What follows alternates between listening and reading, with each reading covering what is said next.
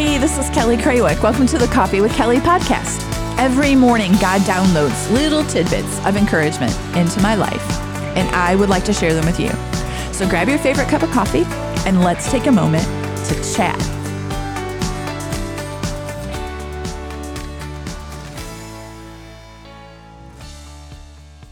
Hey, so a lot going on. We're getting close to the Christmas holiday and all of that rigmarole that comes with it. I'm having a uh, a Christmas party for the youth group tonight, and I'm hoping that it's a great time and and that we see some some kids that we haven't seen in a while. And then Saturday, or I'm speaking at a women's conference, and then Sunday we're going caroling, and I have really booked myself solid. I also have some things going on personally that you know I'm trying to get going and, and trying to keep track of and and just things that I'm praying through and people that I'm praying for and with and I just am so excited about all that God is doing. I am so thankful for Jesus dying on the cross for my sins.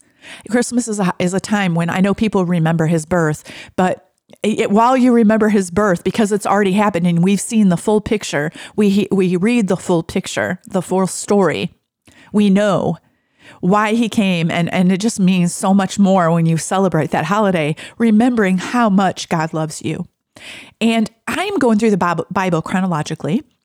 So this morning I'm in Numbers.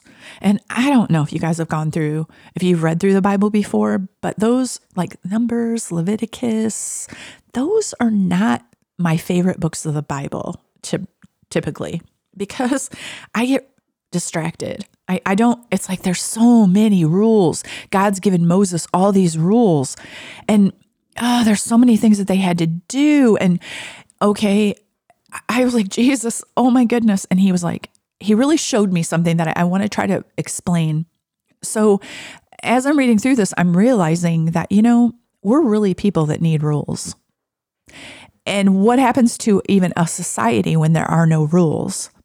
And I think we're starting to see that in our own in our country in the United States is what happens when there's no truth, when the rules don't apply to everyone, when they're not right and wrong, when there's no black and white, when everything's gray, there's a problem. And so God showed me, you know, as I'm reading through this, that there's a reason why I did this because I, I am a God of order. And I am a God who expects obedience. And when you do not obey, there are consequences for your actions.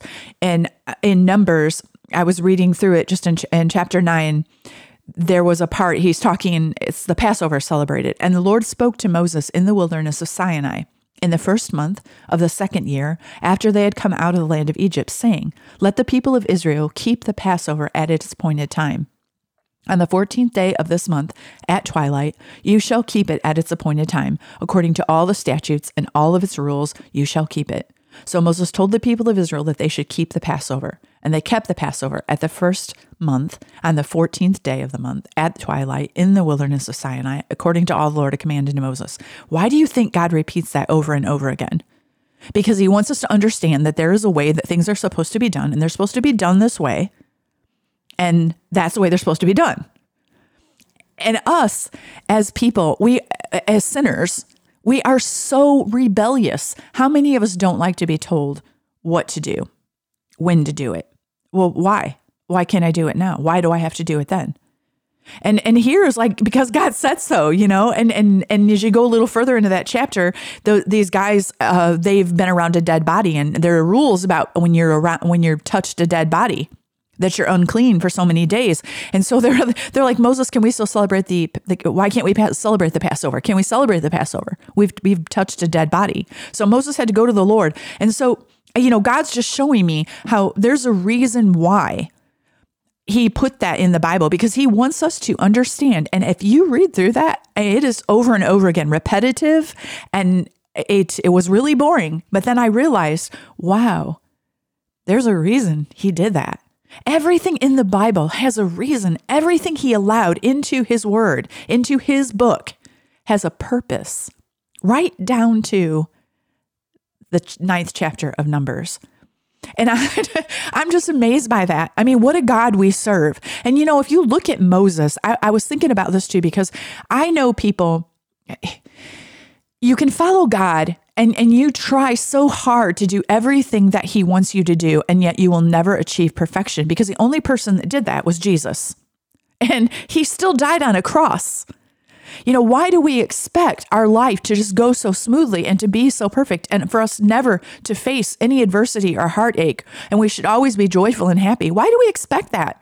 You know, Moses, he he had a life. I mean, if you look at his life from the time he was a child all the way through, and then as he got older, you know, he's taking the the children of Israel through the wilderness, and they got really rebellious, and he got angry with them, and he lashed out, and it ended up costing him the promised land because he because he reacted in a way which God had told him God told him how to react and he didn't react that way God said okay I'm going to let you see it but I'm not going to let you enter it obedience is so important and you know how do you know what you're supposed to obey how do you know what the rules are and I don't believe I, I I believe that you should be in a church. I believe corporately we should be in a body where we are building each other up and we are speaking into each other. But if you are not reading your Bible yourself personally, if you do not personally have that time where you sit down and you read the Word of God, I'm not talking about listening to somebody on television.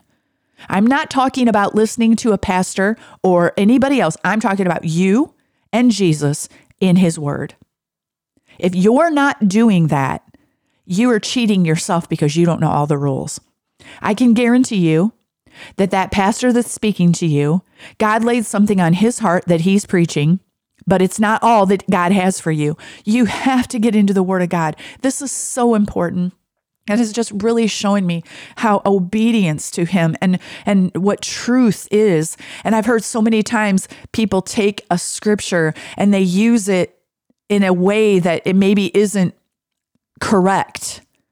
They claim a promise that maybe maybe it is a promise but there's something that you have to do in order to receive it. And they're not telling you that. And it's because you're not reading your bible that you don't know. And then you get upset when god doesn't do what you ask him to do. But if you read the bible you will understand that god doesn't do what you ask him to do. You do what he tells you to do and you are blessed. And sometimes that is with the things that you ask. So I just I just want to encourage you if you're not in your word that you need to get back in your word. It is so important and go through those little parts that are maybe not as interesting because there's a reason for them. I hope you have a blessed day and I will talk to you again soon.